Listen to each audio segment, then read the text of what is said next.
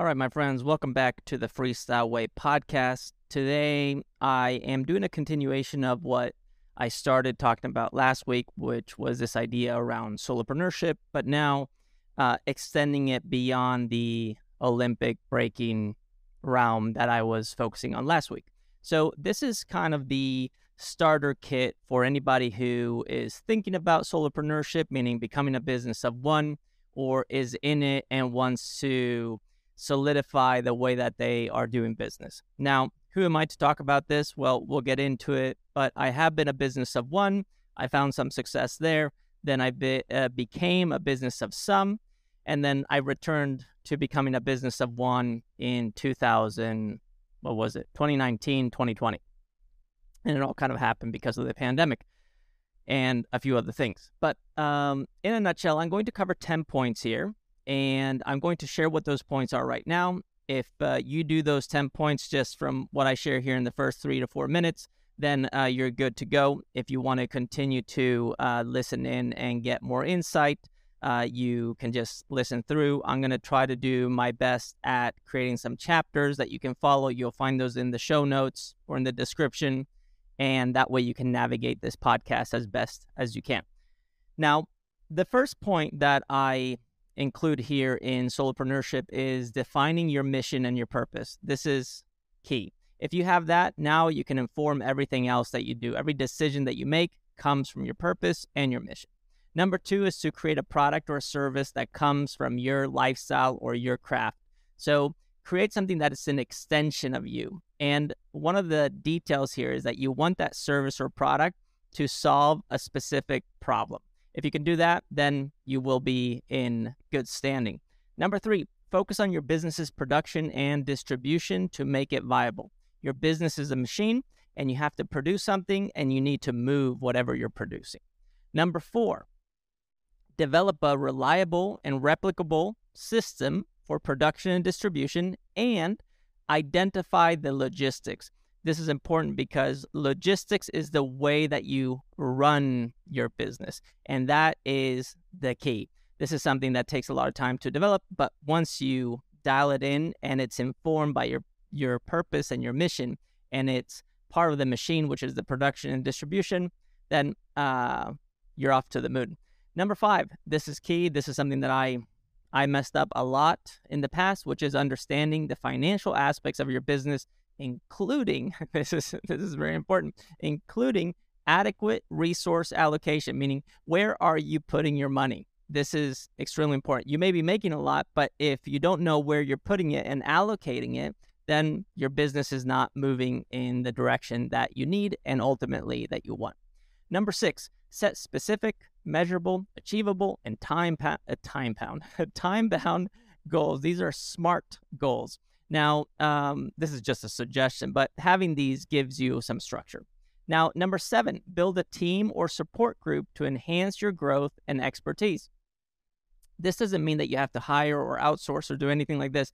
This is finding the people that uh, will support your venture. This can be family, friends, this can be mentors, um, we can dive into who those people are. But have a support system. Have people that believe in you more than you do. That's uh, key because you are going to fatigue, you are going to run out of steam, and you are going to doubt yourself along the way. So having that group of people is key. Who are you going to call? Number eight, develop your brand, aligning it with your purpose and mission and reputation. And this is very important. And the brand is an extension of your purpose and mission. It's how you display your purpose and mission. And it's what becomes your reputation. And I'll dive into that uh, further down the line. But you want to keep your brand in good standing and be um, in coherence with your brand. When you can do that, then your business can become very successful and it can really reach uh, great distances. Number nine, cultivate a network that includes a core team. This can be part of your support system, your customers, and uh, an extended community. In other words, create a community, create something that feels interconnected, something that feels close. And if you nurture that, you will always have a foundation. And then finally, number 10, continuously learn and improve your leadership skills, communication skills, and, ta- and task and time management skills. So if you got those 10 things, uh, you're good to go. And if you listen this far, take those 10, write those down, run with it, see if you're actually focusing on them. If not, uh, start to pay some attention and you may make some positive change. Now, let's dive into the episode. I want to give you a little backstory of how I became a solopreneur. And I guess it dates back to when I was 15, 16. I was really into snowboarding. And I remember uh, Burton was on every snowboard that I liked. And I would see this uh, Burton B, the logo. And I just thought it was the coolest thing I'd ever seen. And I remember also during that time that my father had gone to New Zealand to run a marathon, and he came back with this windbreaker that had uh, the two main sponsors of the marathon, which were Nike and BMW. And I thought the the swoosh just looked so cool on this red windbreaker, and then the the BMW logo looked amazing, and I just thought, wow, it's really cool to um, have a logo on your clothes. I just thought it was cool and I couldn't identify why. But what I was really seeing was something that was bigger than um, myself, something that moved people to do something. In this case, for my father, was uh, encouraging people to run 42 kilometers. Now, that was kind of the inception. So, uh, come, I want to say 98, 99, uh, I am in my room uh, on the computer working on CorelDRAW, trying to design a logo. And I designed my first logo, which was uh, my initials, uh, but in Swedish. So taking my uh, nickname in Swedish, which is Kalle, which is with a K. And I remember flipping the K, taking the vertical line of the K out so it would look like an arrow, and then adding a P. So it was an arrow pointing towards the P and I just felt like that was uh, my little personal logo, and I I was thinking about branding from that perspective, from the logo perspective. Little did I know that uh, a brand was really about creating a philosophy, a way of thinking, and a lifestyle. I thought a brand was the image.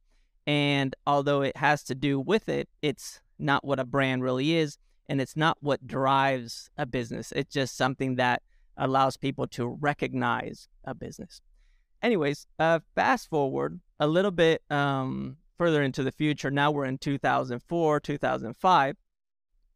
I am uh, becoming a personal trainer, and I became a personal trainer by by accident. And it was simply because I knew how to do gymnastics. I was coaching gymnastics. I wanted to make some extra money, so I got into personal training because my father told me about personal training and he said that in the U.S. Um, they were making six figures a year. So I thought this is a place for me. Let me go, and uh, that's what I did. I'm going to go into personal training, and I got a job at um, uh, a gym called Equinox. It's a chain of gyms, kind of uh, high end.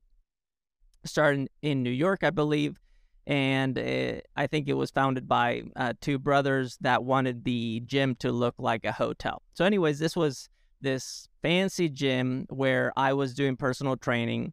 And um, as I built up a full portfolio or roster of clients, I got to a point where I had maximized my income. I couldn't produce any more income. Furthermore, I was abiding by the rules, standards, philosophy, and brand of the company, in this case, Equinox, which I thought was cool and I, I loved and I, I learned a ton, but it wasn't who I was. It, it didn't uh, express how I saw the world. Thus, I felt like it was time for me to try to expand. And I had heard that a few trainers had taken their clients to private gyms, and there they were able to increase their revenue, maximize their income. So that's what I did. I, I asked every single one of my clients if they would be willing to come with me to a private gym and they would pay me the same amount they were paying at Equinox, but now without the cut that the gym was taking. Thus, I went from making, I think it was $32 an hour, which back then for me was amazing, to all of a sudden making between 85 and $100 an hour. And this, of course, is uh, before taxes. This is in 2007, 2008. In the moment of me going independent and renting space, I became a solopreneur. And the first problem I was facing was wondering how to do this legally. Can I just go and do business? And the answer is yes, you can just go and do business. Now, is it important to protect yourself a little bit? Yes. And some of the things that you can do is um, you can start an LLC, which is a limited liability company. This is in, in the US. In Spain, it would be an SL, which is a limited society, it's called. Um, anyways, you can you can you can build you can create an entity that is separate from you where you can operate under, and that can be something that protects you. Now, if you don't want to spend the 800 bucks uh, a year that it costs to maintain an LLC, I think that's what it is in California or uh, in the U.S. in general, and you don't want to pay the initiation fees and all the processing fees, you can go in and do something much simpler, which is uh, creating a DBA. This is doing business as, and this is simply you go into City Hall and you go to uh, where uh, all the businesses are registered, and you simply uh, say that you will be doing business in personal training, in art, in whatever it may be, under an alias or a name, a business name, and it can be whatever you want. I chose Naka Athletics, which was Naka in Japanese. Naka is inside. Athletics is, of course, uh, sports uh, performance. And the reason I chose that was because I wanted people to work from the inside out. Now, as I got into personal training on my own, I started realizing that there were a lot of things I had to do, which was I had to manage taking payment. I had to have a system for that. Um, I had to uh, figure out what to do with my taxes. I had to do bookkeeping. I was completely lost. So for me, all I cared about was seeing a full bank. If I had a uh, a bank with um, enough zeros, I was satisfied and I was like, I'll figure it out later. So I was pretty uh, reckless in the way that I was doing business. But uh, because I was generating enough, it felt like I could always keep up.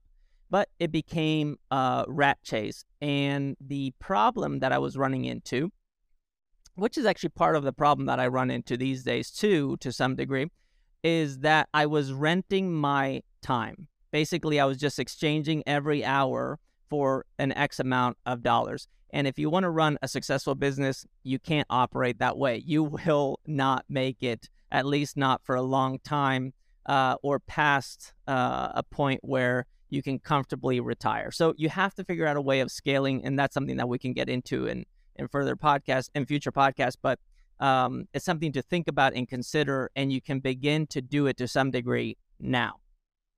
Okay.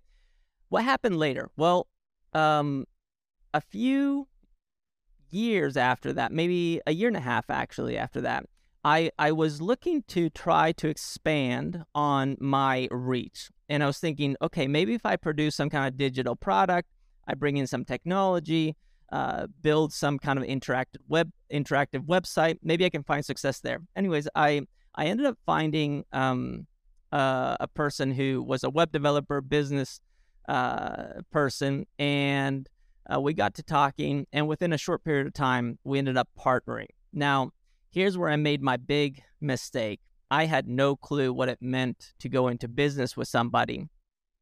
And this I'll share in a different podcast, but uh, I made a ton of mistakes in the um, in in forming the LLC, which was the company that we formed, in the uh, partnership itself, and then in how um, there was going to be revenue share within it, and then, uh, in addition to that, I had new, no clue how uh, the technology development worked.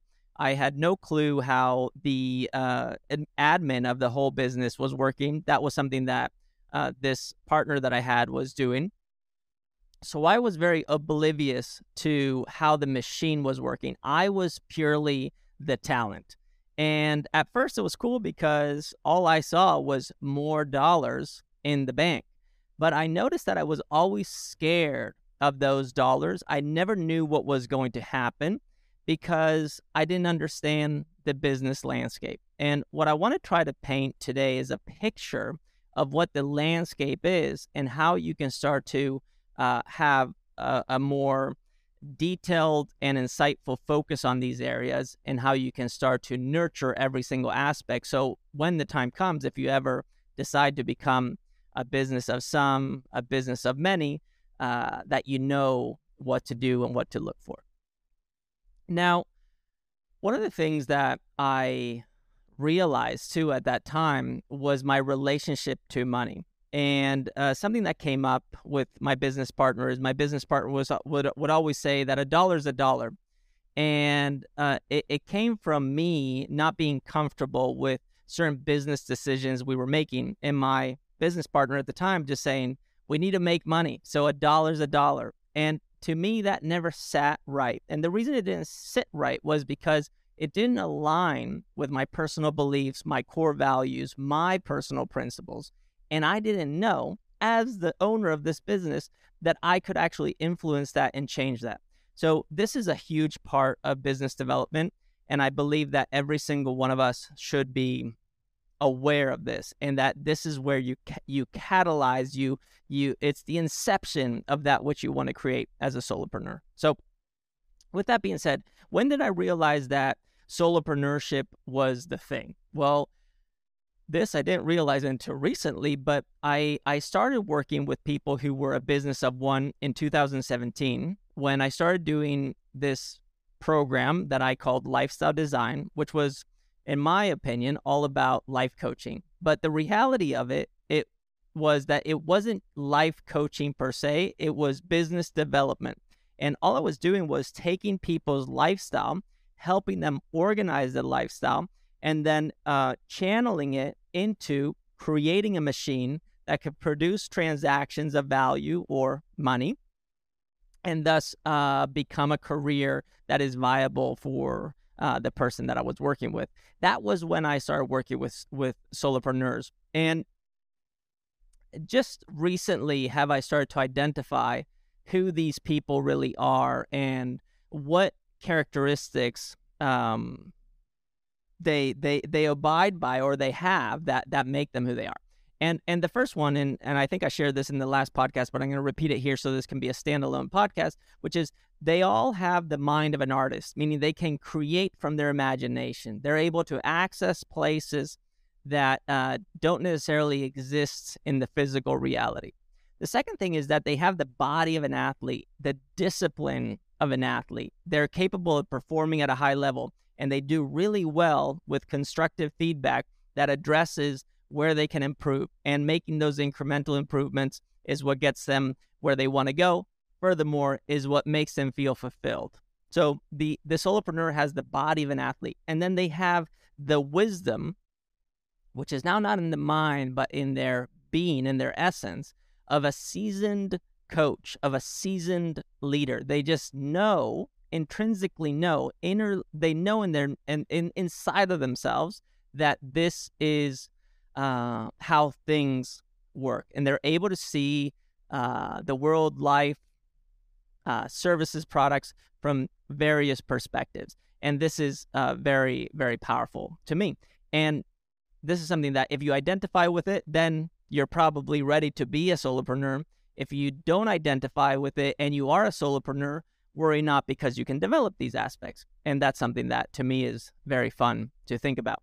Now, one of the interesting things about solopreneurship or any business is that there is no destination. You may have a mission, you may have a purpose, you may have some goals, but the final destination doesn't exist. It's a path of mastery and it's a state of living in uh, infinite success. And infinite success is this idea that success is not a benchmark, but rather a succession, a progression. So anything that you're trying to achieve through solopreneurship is all about creating a progression. If you're an athlete and the goal is to go to the Olympics, you go to the Olympics, but your solopreneurship doesn't end there. It continues with now an iteration of what you started before the Olympics. It's a succession. If you're an athlete and you want to become a coach, now you have a succession. If you're a coach and now you want to develop a product, now uh, y- you have a succession. And and this is key for understanding uh, solopreneurship and the essence of it. And it's that it's never ending. It's a game. It's an infinite game. So let's get into each one of the points that I was addressing earlier. The first one being to define your purpose and mission and align that purpose and that mission with your lifestyle and craft. Furthermore, that lifestyle that you currently have has to inform your purpose and your mission. And one way to identify the purpose and mission is by answering five questions. I also shared this in previous podcasts, but I'm going to say it again so this can be a standalone podcast, as I said just a second ago.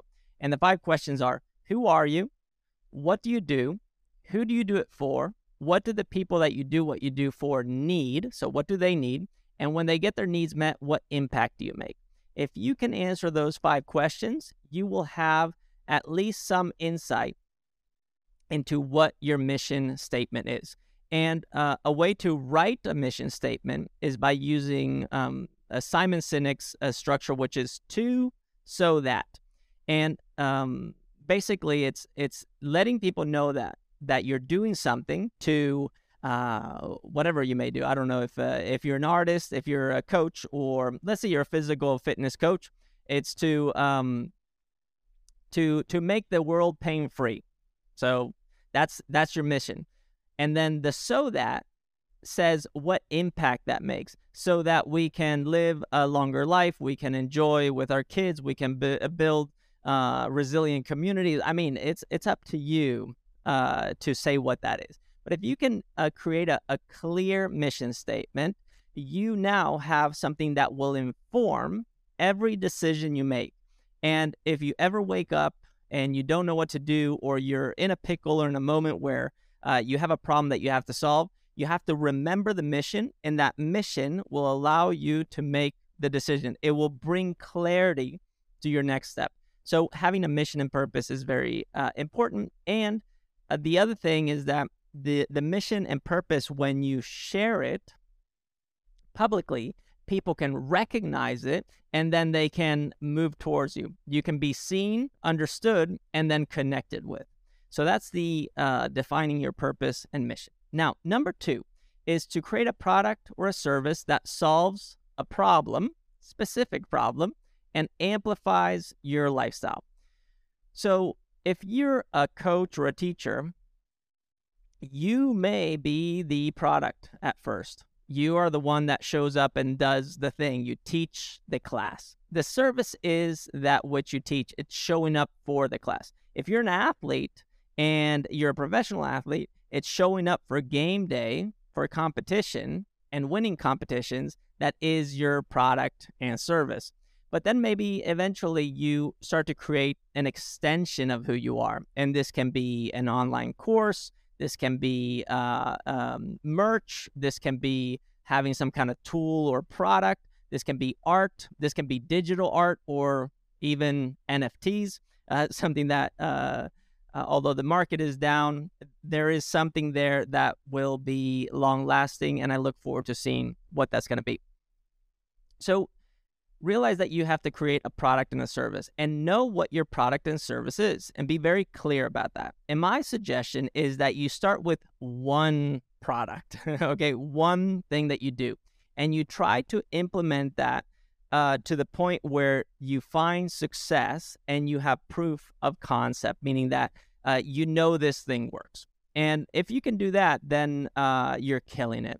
And if that product or service makes your lifestyle better and um, encourages others to amplify their lifestyles or maximize their lifestyles, then you're you're really uh, doing it. So this is really important. Now, uh, th- the sentiment, and this is important, is that the sentiment behind having a product or, or a service is equally as important as the practical value that it offers. So, for example, if you teach a class and you're instructing people how to do things, you want to make sure that the instruction that you're giving them is not only mechanical, but also evokes an emotion.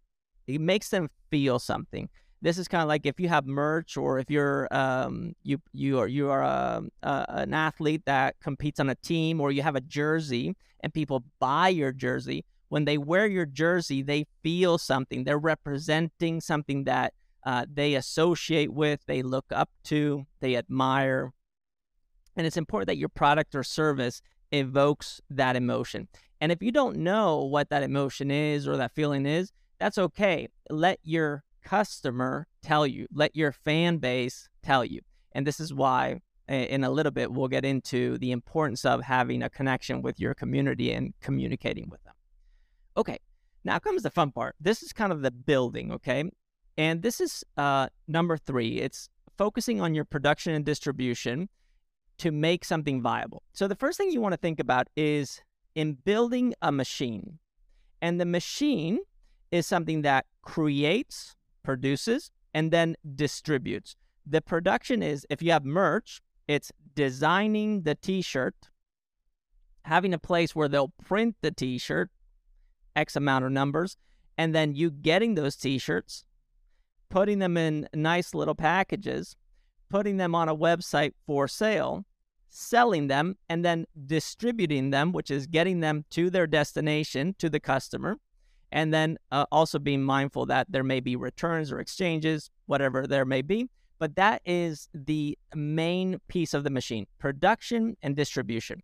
The way that you produce and you distribute has a series of steps that you make. And those steps that you take are the logistics.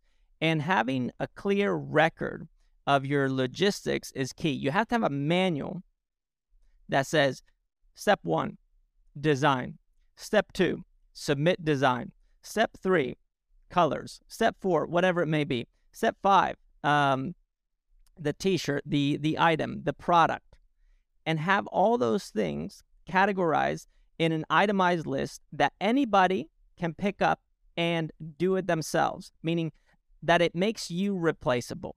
Now, if you're a teacher or a coach, that will take a little bit longer. But if you create a method or a way or a style of doing things that can be taught to others, now you have something that can be replicated and thus scaled. So this is really important. And the logistics of that, having that recorded, is your manual. That's your book. That's your um, that's your uh, what would you call it? Your playbook.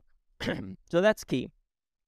And now within this, what will end up happening is that the more you do production and distribution, and the more you develop logistics, you will notice that the interaction with people uh, will start to bring up some problems. Uh, some people uh, want exchanges or returns or some kind of refund you have to create policies. And this is when you have to decide how you want to do business. This is something that in uh, personal development you would call boundaries. In business, you call it policies. So having policies that are clear that everybody can read and see are important. Most of us, we buy a product or that we subscribe to some kind of service. We don't read the policies and then we get upset when uh, they're not doing what we believe they should be doing when in reality they told us ahead of time uh, that that's what they were going to do. So policies are really important. And this doesn't matter if you're just getting started or you're uh, deep down the rabbit hole of your uh, business. Now, one of the things that you want to do is you want to make sure that this machine is based on a few things. One, value creation, something that people value because they appreciate it, they like it, it brings them joy. It actually solves a problem. It's something that uh, works for them. So you need to be a value creator. The second thing is that you want to become efficient and effective, meaning you want to uh, make the uh, logistics, the steps, as effective as possible, as efficient as possible, the least amount of steps possible to get from point A to point B and then from B to C. And uh, this takes iteration, repetition. So you have to be tracking how you're doing things to remember to have uh, a record of how you did things. So you can say, oh, yeah, when I uh, had this situation, I made this step and this was unnecessary. I'm going to start taking that away. Or, you know, I had this uh, policy that I was implementing for uh, my process of uh, distributing my digital product. I'm going to change that, and thus it's going to change my distribution uh, slightly. The steps become a little bit more efficient. The other thing you want to do is you want to have this um, state where you're in um, continuous development, continuous improvement. You want to constantly be uh, in a process of uh, making uh, your machine uh, a, a well lubed machine, a fine tuned machine. And this just takes time and care. And then here's here's the most important part for me is that you want to be customer centric. You want to focus on your customers. That that's your your boss. So as a solopreneur, you work for your customer. Your client is the boss. And when you understand this, now you um, become of service. And anytime you become of service, you become of value. And this is something funny. This is just an aside. In the personal training business, um, I've heard personal trainers or in the fitness industry, people say, I'm going to fire my client. They're just sick and tired of their client or something. And it's just a funny saying because um, the client is actually your boss. And the question is, can you fire your boss? Well, yeah, you can quit your job, but you're not firing them. You're just saying, I'm no, no longer going to be serving you. I can refuse uh, to serve you. And, that's just a funny saying that uh, in personal training exists. And it's based, in my opinion, on this ego. But this also appears in uh, footwear apparel and, and other uh, businesses. The other thing you want to be within your business is you want to be agile. You want to be able to pivot quickly. You want to be able to adapt to a changing market. This is something that I failed tremendously on during the pandemic. I had booked out a whole year of seminars around the world. First stop was in China. And then after that, of course, um, uh, the pandemic broke out. And uh, then I had to refund everybody that was going to be attending the seminar. So 2020, I made no money until November. And I was incapable of pivoting quickly enough and bringing my uh, in person services to online. So, a complete disaster. I was terrible at being agile there, but uh, that has uh, woken something up in me that now has me thinking in a way that is constantly preparing for what could happen and then having options ahead. And this is the creative mind. So, very important that you develop this as a solopreneur. Then you want to be empowered. So, uh, what does it mean to be empowered? Empowerment is simply motivation. And motivation is not like, yeah, I feel great. This is going to be awesome. No, motivation is movement, and movement comes from discipline. And discipline is the act of showing up every single day, consistency. But the showing up every day has to be based on discipline as seen as a skill. You want to see your business development, solopreneurship, as a skill. And when you can treat it as a skill, what ends up happening is that it becomes something that is fun. And at first, something that is fun, the more you push it, it starts to become a little uncomfortable. But because there is momentum in you, you continue to do it. And that pain ends up putting you in a state of reflection that allows you to make better decisions and thus continue to move forward. And that skill development that happens consistently through the discipline of solopreneurship is what I encourage everybody to develop. And it's just a matter of looking at solopreneurship or your business development as um, something that you are learning. You're constantly trying to get better at and to see it a little bit as a game. And then you want to be data driven. You want to be um, very objective about how you look at things. And a lot of times we become delusional. We think we have this amazing uh, product or this amazing service, but uh, it's actually not working for the machine, the, the business itself. And uh, being able to look at that data and then making decisions that are going to change that data for the better, the outcomes for the better, is important. And a lot of times that requires two things. One, it requires you to do things in a different way. And the different way may be something that you don't know how to do or you don't like to do. And um, the other thing it requires is you to become somebody that you're not yet. In other words, if uh, you are not making enough money because the way that you manage your money is inconsistent or it's um, it's unorganized, you have to become the person who is financially savvy, financially literate, and who cares about organizing money and allocating it where it should be. And in order for you to become that, you need to believe that. And that is where personal development really comes into play. Now, in addition to the machine, something that I also uh, building the machine, production, distribution, policies, logistics, all these things. I I uh, recommend everybody uh, do some research on their own or consult with um, a lawyer or just uh, uh, find something online where you can identify how you want to do business legally. What do you want your legal entity to be? And the reason is because having a legal entity allows you to be in a safer place, be part of a system, and do business in a way where you're not only protecting yourself, but you're you're reassuring to those that you serve that uh, you are legitimate. And although there's a lot of BS and bureaucracy around it, it's important to at least do some uh, due diligence and try to have some things buttoned up. Uh, it will potentially save you down the line. In fact, I didn't know when I separated from my business partner that I could have filed for bankruptcy and I wouldn't have been affected as much as I was personally. And I didn't do that because I thought I had to uh, keep the the company open. And um, uh, yeah, big mistake. So uh, you live and you learn, and this is something that I highly recommend people. Uh, yeah, just take a little look look at. Now, uh, point number four: develop a reliable and replicable replicable system to production and distribution and logistics. This I've already kind of alluded to in terms of what it is, which is create a system for how you run your business. And at first, it starts with trial and error. You just try to do things, or maybe you're copying somebody else's way of doing business. And then eventually find your way and then have a manual that says exactly how you operate.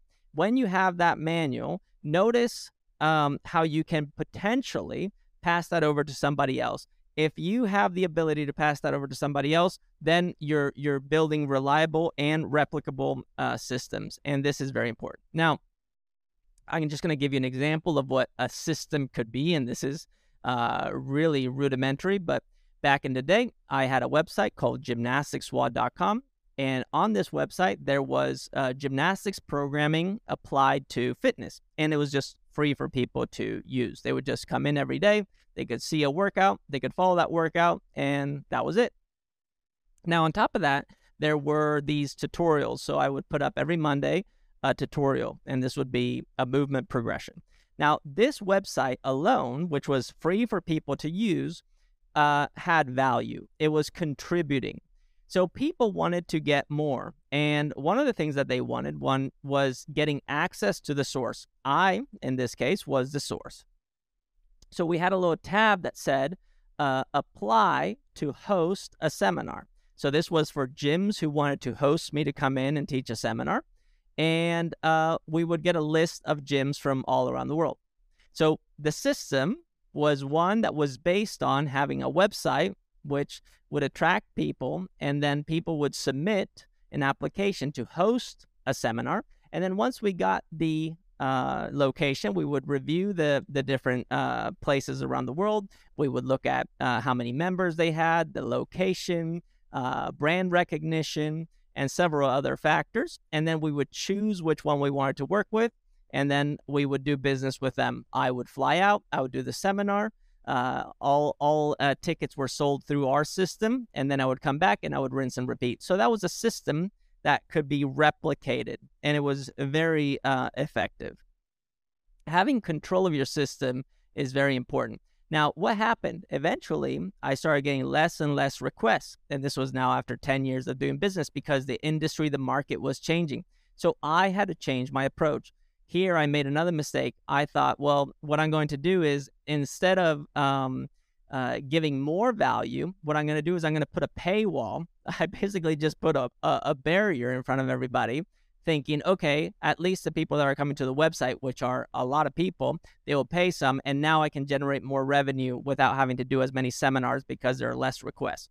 Well, little did I know that by blocking the main uh, source of value, I was actually going to decrease my revenue. And by changing the system in the wrong way, I made the wrong decision. My business started to uh, dive and, and crash. Now, um, same thing uh, would happen with we had T-shirts, we had even DVDs, um, and and something interesting that happened with the DVDs was that we made DVDs on content that already existed online, but we just created a physical product because people wanted to have access to a physical product. Back then, DVDs were still a thing. And it came from an opportunity that uh, arose from uh, people who were deployed uh, in the military and didn't have good access to Wi-Fi, and they wanted to see the content. So um, the the first step was let's get them DVDs so they can at least watch the content that already exists. And in doing that, and this wasn't my idea, this was actually my business partner's idea, and it was it was genius.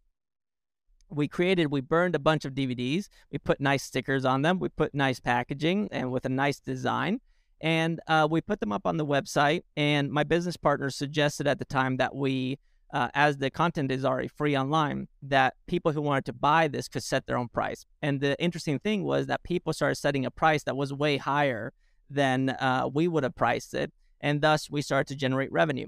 Then we had a company called Rogue Fitness came in and said, "Hey, we will distribute it for you. So we'll buy them at wholesale, which is at a reduced price, and then we will put them on our uh, website and we'll have them in our uh, distribution center and we will ship them out. So all of a sudden, we were in the wholesale business with these DVDs.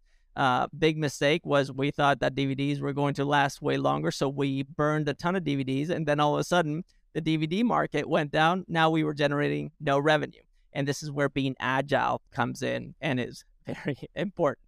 Uh, by that time, I had already separated from my business partner. I was a complete disaster running the show. I had no clue what was happening. So all of a sudden, I found myself uh, at home with 10,000 DVDs. Uh, completely insane. Okay, what's uh, what's next? Well, what's next is uh, point number five. Understand the financial aspects of your business, including effective resource allocation. So, uh, I'm not a financial advisor, so none of what I say should be seen as advice. Uh, if you want to talk to a financial advisor, there are a ton of people out there who do this. I have had somebody on the podcast before, and something that somebody that I rely on, and his name is Justin Castelli. He has his own podcast, and um, I suggest that you go uh, check him out. Uh, the title of the podcast um, that I uh, recorded with him is called Money Moves, so you can go check that out, and maybe I'll just put it up here uh, if you're watching it on YouTube or in the show notes. Okay, so in terms of finances, you just have to realize that there's a cost to doing business. And uh, finances is not only the dollars, but it's also your time, your energy, and your resources that you allocate. And at first, what happens is that you are going to be operating at a deficit, meaning you're going to be opera- uh, operating in uh, a place where you have spent more than you've earned. But if you're smart about how you spend your time, your energy, your resources, and your money, you can uh, create something that is going to give you a bigger return and thus uh, come out of that hole. So just understand input and output. And if you do that, then uh, things will work out for you. Now, without getting into marketing or sales or anything like that, it's important that from a money perspective, you at least know what a profit and loss sheet is, so a P&L sheet, which is simply knowing how much money came in and how much money went out. The second thing you need to know is you need to know what your gross income is, and this is your uh, how much money came in, and this is what's called top line. Then you have your net income, and the net inco- income is the total of your uh, income minus your losses or expenses and uh, that gives you a total of uh, of money that is is is your profit basically. Now, from that profit, of course, you're going to have to pay taxes. Say at least 30% of that goes out in taxes. And then the remaining, this is the this is the part that is is very important is that the remaining can't just go into your pocket. you, you have to allocate some for uh, business expenses or growing the business and uh, some, of course, can go into your pocket. So basically, uh, a, a, way that I think about it, and this is super rudimentary, is that whatever um, uh, money is left over after taxes, you can um, take home 30 to 50%. Some people take home up to 80, but 30 to 50%. And then the rest of that you put into the business and you reinvest it. And the reason you would take home some is because you do have to live, especially if you're a solopreneur. But before you even get into solopreneurship, it's good to have some backing. So, um, yeah, rule of thumb 30% at least goes to taxes. You, you have to go check the tax brackets. If you know nothing about taxes, you can go online. You can say 2023 tax brackets. You can approximate approximately where you're going to be landing, and then you can calculate uh, the percentage that you're going to owe on your profit on whatever you made. This is net income now, and um, and then you can take uh, and this is where you start to to budget and start to plan. But then you can take 10 to um, uh, 30%, re- reinvest that into the business, and the rest you can put in your pocket. Now, this is where becoming aware of uh, tax breaks is is important. So you have like uh, home office deduction, basic business expenses, uh, self employment tax deductions. This is something that if you use TurboTax, for example, if you had an accountant, they they will uh, immediately uh, do for you. Health insurance, of course, um, is deductible. Um, uh, retirement contributions. So if you have an IRA, an individual retirement account, I think it's up to six thousand dollars in the United States that you can put in there. That's uh, tax deductible. That's a tax break. Uh, business uh, vehicle expenses. So like let's say you're driving places, um, but it's it's key to realize that. Um, you can't count and, and, and this I may be may be wrong on this. They may have changed this, but uh, I made this mistake in the past where I would consider uh, part of my mileage from home to a business and then back home, when in reality, you could only count the miles that you were covering from business to business. So let's say you're doing deliveries or something. Once you get to the first place, it's the miles from that first place to the next business to the next business. So it's just business miles that you can you can cover. Anyways, I'm I'm not an accountant and I don't know anything about that. But that was a, a big mistake. And then education and training. So if you attend a seminar or you take a course online, that's uh, tax deductible. Okay, cool. So that's just kind of knowing the money. The best thing to do is to work with a financial advisor. And then there are a ton of apps out there. Mint is one, which is great. Um, and, and there are a bunch of others. So, uh, I mean, QuickBooks, if, if you're running uh, your books that way, is, is a good good way to do it. Uh, you can have it on your phone. There is an expense to that, of course. Uh, it costs some money to to use, but uh, it does help. Um, but now, actually, with uh, ChatGPT, you can do a lot of fun things, and maybe that's something that we can get into in a future episode. Okay, number six, uh, having goals. It's really important to have goals, and it's important to have goals that are short term that are going to affect your long term, and then have the long term goals or outcomes, which is based on your purpose, in a way that informs your short term goals. And this is where this idea of um, picking one thing to focus on is key. One of the biggest mistakes I see people make is trying to do too many things at once. They come out and they just want to have an ecosystem of services, an ecosystem of products. That can be the ultimate vision. But to get started, I would say just do one thing and then get proof of concept. And this is where um, now uh, realizing that less is more and that becoming process oriented is the key. And in order to become process oriented, you uh, need to inform the outcome that you're trying to achieve through creating a roadmap that's going to get you there, and that roadmap having uh, clear markers of progression. And this is something that I, I just um, share with everybody that if you want to create a structure for your business, you start with the outcome and then you reverse engineer it. You say, okay, my outcome is X. Uh, I want to uh, go to the Olympics. I want to sell uh, a thousand dollars worth of um, these T-shirts, whatever it may be, and then you create a progression, a roadmap. And this is something that you can make up, you can copy and paste from somebody else. Then you have to have progression markers. So this is the progress indicator. You need to know if you're hitting the milestones that is moving you close to the outcome that you're looking. And then you have to have a process for doing that. And maybe the process itself is the act of showing up every day. This is why having a schedule is so important and why blocking out time um, focus time specifically to do things is key. That is being uh, process oriented. In order to be process oriented, oriented, you have to create habits. And these have to be identity based habits. What does this mean? This means that you have to do things, habits, every single day that are part of a process, and they need to be an extension of an identity. An identity is who you are. Now, this is where uh, the poet Maya Angelou comes in, where she says something beautifully, which is whatever you want, you have to be first. What you want is an outcome. Whatever you want, you need to be first. So if you want friends, if you want friends, you need to become a friend first.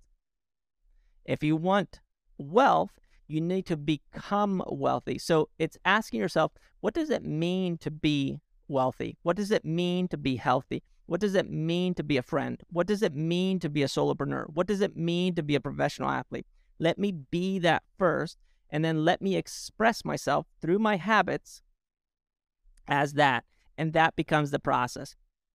And when you can prioritize process over progress, progress over progression, and progression over outcome, eventually you arrive at the destination. And because you're doing it in a way that it's that is informed by the the uh, the overarching purpose and mission, the the outcome itself is not a destination, but just a succession, a progression.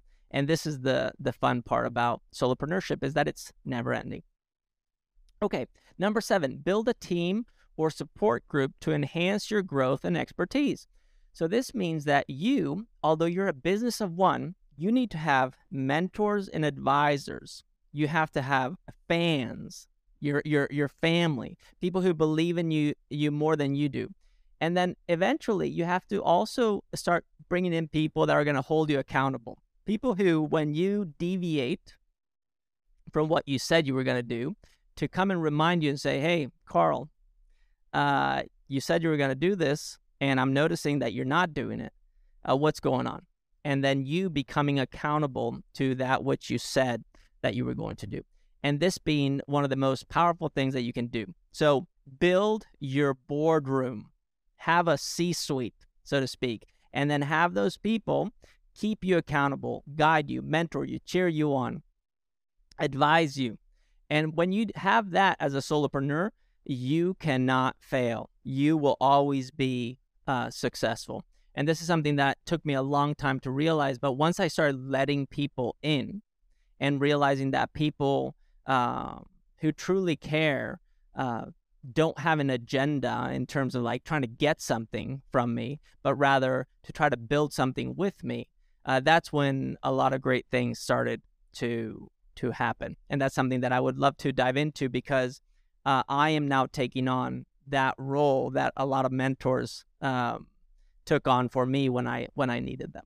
So build your team and then tell them, like make them a part of your team. Let them know I I need you to be my advisor.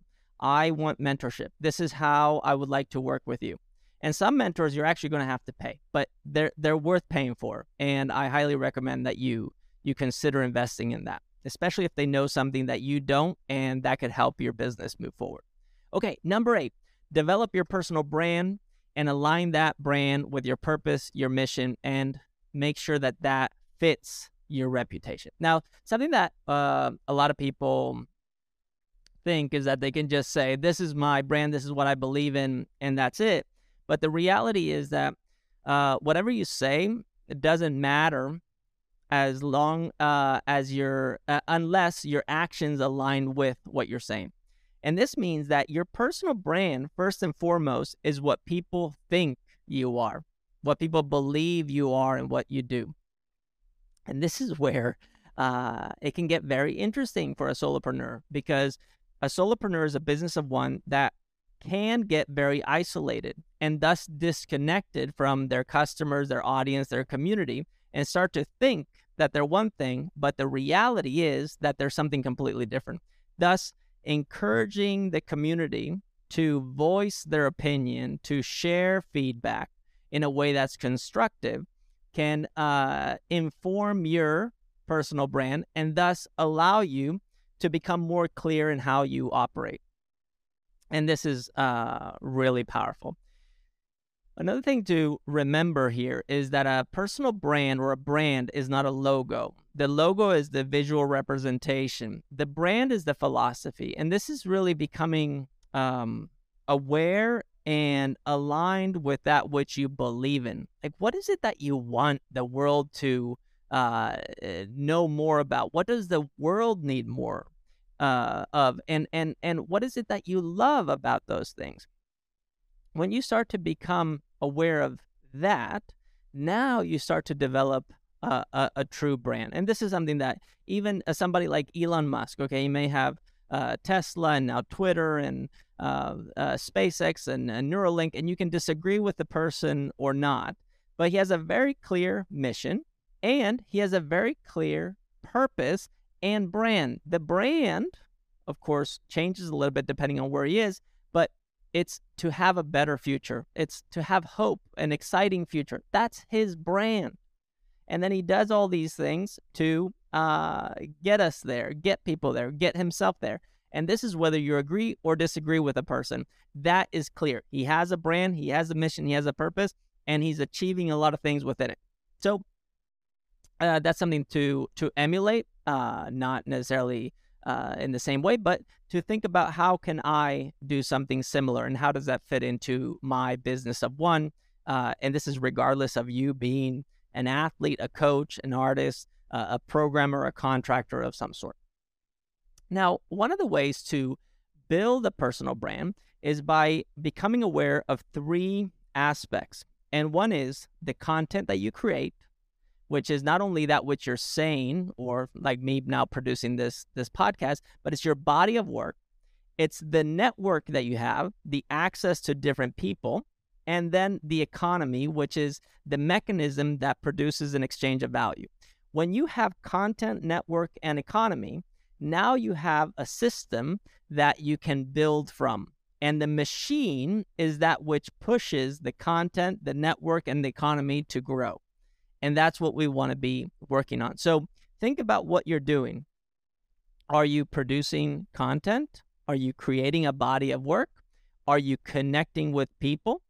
And is there an exchange of value amongst those people? If so, then the machine is working. There's production and distribution. And that can be now uh, implemented through logistics and then uh, made clear in the way that it's done through policies that allow everybody to understand how the system works.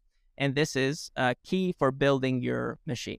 Now, if this is convoluted, uh, worry not because it will make sense once you start to implement some of these ideas. And this is just to get everybody kind of on the same page. Now, your network can be uh, your support group, it can be the team of people that you're working with, whether they're outsourced or contracted, or eventually, if you go from solopreneur to entrepreneur and now you become a business of some, business of many, uh, that's your network. Then your customers, and then the extended uh, community, which is people that you reach uh, that may not even buy your product. This can be people who are influenced by the culture that you've created, and that culture being the essence of your personal brand. That is something that is felt, understood, and that informs a way of living, a lifestyle, and an expression. So, this is uh, important stuff when it comes to personal branding.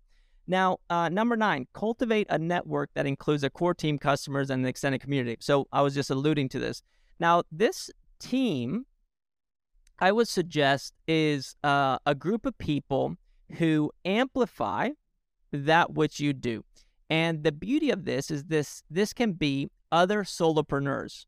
So partnering, collaborating, aligning with other solopreneurs is what's going to allow you to draft off of one, one another and then uh, get where you want to go. Something that I'm doing with a, a couple of friends now is we have a mastermind and every month we meet, we share that which we're working on, the progress we're making, the stuff that we're running into that is is challenging, and then we help each other solve problems and then we discuss everything that we've learned within that month. That is a team that is a micro network that amplifies what we're doing. So we're drafting off of each other. So have that network of people that you work with and that can be based on uh, an extension of your community or a group within your community. It becomes this um, tighter um, tighter knit uh, group of people who are collaborating and influencing one another. So that's that's uh, really important. And then here, finally, number ten, and this is the the the most important one, which is continued education. So continuously learn different things. And in this case, I, I, I bring to light three things: skills that are based on leadership, communication, and task management. Let's go backwards. Task management. Know what is important to do. So uh, and and prioritize um, your schedule through uh, the the task priority. So for example, if you wake up and the first thing you do is check your email, now you're going to be uh, reactive or reacting to your email, and thus you're not prioritizing that which needs to get done. So really important, and this is very just simple uh, production or productivity um, uh, skills. It's waking up or having a plan for what has to be done and then doing that until it's done and then moving on. In other words, to skip the idea of multitasking or checking your phone or uh, scrolling through uh, whatever emails is coming in and then trying to reply in that moment just uh, frantically, that's that's going to kill you. Now, is customer service important? Yes, customers are important. Are is uh, communication important? Yes, but that is uh, secondary to the building part. If you are in uh, a production and distribution mode, you need to build the machine. Thus, you need to focus on that first. If you want to allocate just some time to just respond and get, you know, put some fires out because you're at that state of your business, make that part of your production. But don't become uh, uh, bound or don't become a slave for the communication that is happening in your emails. You will go completely nuts and you will uh, derail yourself and it will get you to a point where, and this is something we'll cover in, in future episodes with, with guests as well. You'll get to the point where at the end of the day, you're just going to be completely burnt out and you won't be doing uh, the deep work that you need to do to be as effective and efficient as you can be. So, task management, super important. Something that I would uh, recommend is avoid to do lists and just have focus time. Say, right now I'm going to focus on writing this piece of content and I'm not going to stop until I'm done or I just can't write anymore. And then I'll move on to the next thing. You become way more productive uh, that way. Now, uh, in terms of communication, there's two things in regards to communication that I highly encourage. One is to follow uh, Tom Reed's performance based communication acronym, which is TASK. T A S K. And T stands for treat people with dignity and respect at all times. A, assume positive intent. S, strength and skills, everybody has them. And then K, keep people empowered. If you can do those four things, you're going to be killing it. Treating people with dignity and respect requires you to be um, uh, in a state of being that is not reactive. You want to be responsive. You want to be somebody who's deliberate assuming positive intent is realizing that everybody is doing the best they can with what they have and whatever they're doing right now even though it may be having a negative outcome it's coming from a positive place. Being able to see the positive place allows you to be non-judgmental and thus be solution conscious. Skills and strengths. Identify what people are good at and then work with that. And this is even in customer service team management even talking to yourself. And then k keeping yourself empowered keeping others empowered is knowing what to do next and realizing that uh, right now you're moving forward and it feels great.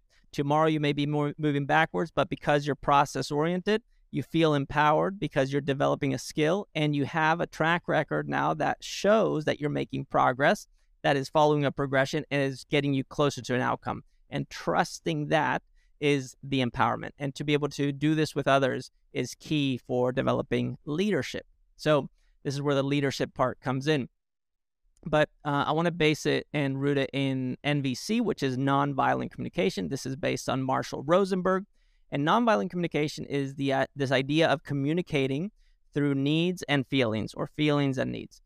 And a very simple structure in leadership is uh, to be able to communicate through NVC by using uh, the following uh, the sentence structure, which is you describe an observation. So let's say something happened you simply point out, I saw this, this, this, and this. In in coaching, maybe it's uh you know somebody's squatting and their knees are caving in or their their back is rounding. You just say, I'm observing that your back is rounding a ton when you're squatting that heavy weight." Cool. So you just describe what you saw. That's very objective. Then you uh, state how that makes you feel. It pisses me off to see you rounding your back, uh, or it saddens me, or it scares me, whatever you may be feeling. You just say what you're feeling. Then you uh, share the need of yours that's not getting met. And this is when you can articulate, for example, in, in, in personal training, let's say somebody is squatting with their back rounded and you've, you've, you've said that it, it scares you. You can say, I have a need to see you be safe. I have a need to see you perform uh, effectively and efficiently. I have a need to see you meet the standard that you said you want to meet. You just display that which is not getting met. And then finally, you um, have a call to action. And this request to action has to be explicit. And this can be flatten out your back, uh, take load off of the bar, whatever it may be. And that becomes very clear in communication. And when you can communicate from a place of needs and feelings, bound by something that is uh, objective in its observation and with a clear call to action, you become a leader. And this is where in communication, and this is something you can use in your content creation and how you communicate online, is you have three ways of communicating. You can uh, share information, you can request information, or you can call to action, meaning go do this thing.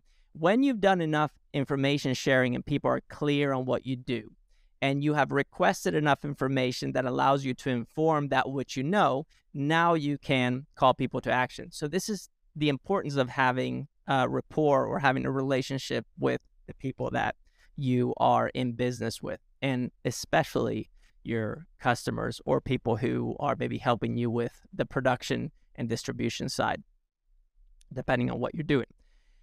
And this is where also having uh, excellent verbal skills helps. So, practicing public speaking, uh, practicing writing, something that I do every morning is I have a notebook and I write every morning. I'm just trying to think through writing. And then through my writing, it allows me to see what I'm thinking. And then it allows me to figure out how I want to say it better. And then I become more simple, clear, and compelling in the way that I express myself and being uh, clear in writing allows you to communicate more efficiently and allows you to create, as I said earlier, a manual, a system that can be uh, replicated and passed on, and thus uh, potentially allowing you to scale your business. And then ultimately, you want your customers, the people that you work with, your clients, to uh, become your ambassadors, your evangelists, the, the people that are your billboards, basically saying, hey, you need to work with this person. This is the best in the world. This, these are the best reviews you can get.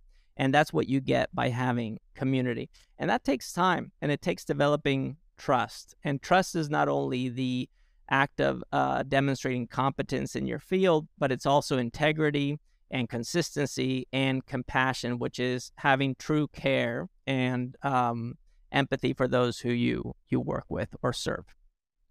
Okay. That was 10. Now finally, this is the bonus content and this for athletes. If you have done all these things, this is this is what you realize is that if you're an athlete and you're seeking sponsorship because uh, you need more time to train, if you have done uh, the uh, building of this solopreneur's machine where you can produce and distribute something uh, service, product, or yourself as a public figure, uh, now you become your own sponsor. And that is uh, very cool. But if you want to work with sponsors and nobody is sponsoring you, my suggestion is the following you should have a three system, uh, a three tier system approach. And uh, the three tiers are the following you should work with brands who are just getting started that you can elevate that you can bring up. So associate with them because you believe in them, align with them, and help them grow. Become a mentor and ambassador for them. And do that for nothing in exchange, just relationship building. And then if something happens, well, great, you can decide later. So that's tier one. Tier two is brands that are at a similar state of development as yours. Work with them, create some kind of agreement. We can get into ideas around how these agreements can be structured and then build together, grow together. And then tier three is uh, once you have tier one and tier two, you have a foundation. You've demonstrated proof of concept and that you know how to work with brands, organizations, companies, and that you can add value and create that exchange. Then you can now work with a brand that's bigger than you that can elevate you, amplify you. So these are uh, key components for finding sponsorship. and then we can uh, also in a future episode get into how to do that and what that looks like. Okay, so that is uh, Solopreneurship Starter Kit. Hopefully, um, valuable information. If you have any questions, let me know. I would I would love to answer those, and um, we will continue these conversations. And I'll start bringing in guests that can um, maybe provide more insight, and maybe we can get more practical. Now, here's here's the complexity of this: is that there is no uh, one size fits all. Solopreneurship is a one size fits one, and thus requires um, individualization. So uh, worry not if you felt like this was uh, kind of generic or universal. Just allow the ideas to guide that which you intuitively know and then translate that into practical action. And when you can have a long term plan with short term action, uh, you will be executing at the best of your abilities. And if you stick with that, you will make incremental progress and eventually produce the results that you desire and hopefully more. So, with that being said, thank you for listening. I appreciate you all, and I look forward to connecting in the next episode. Much love. Peace, everybody. This is the freestyle way.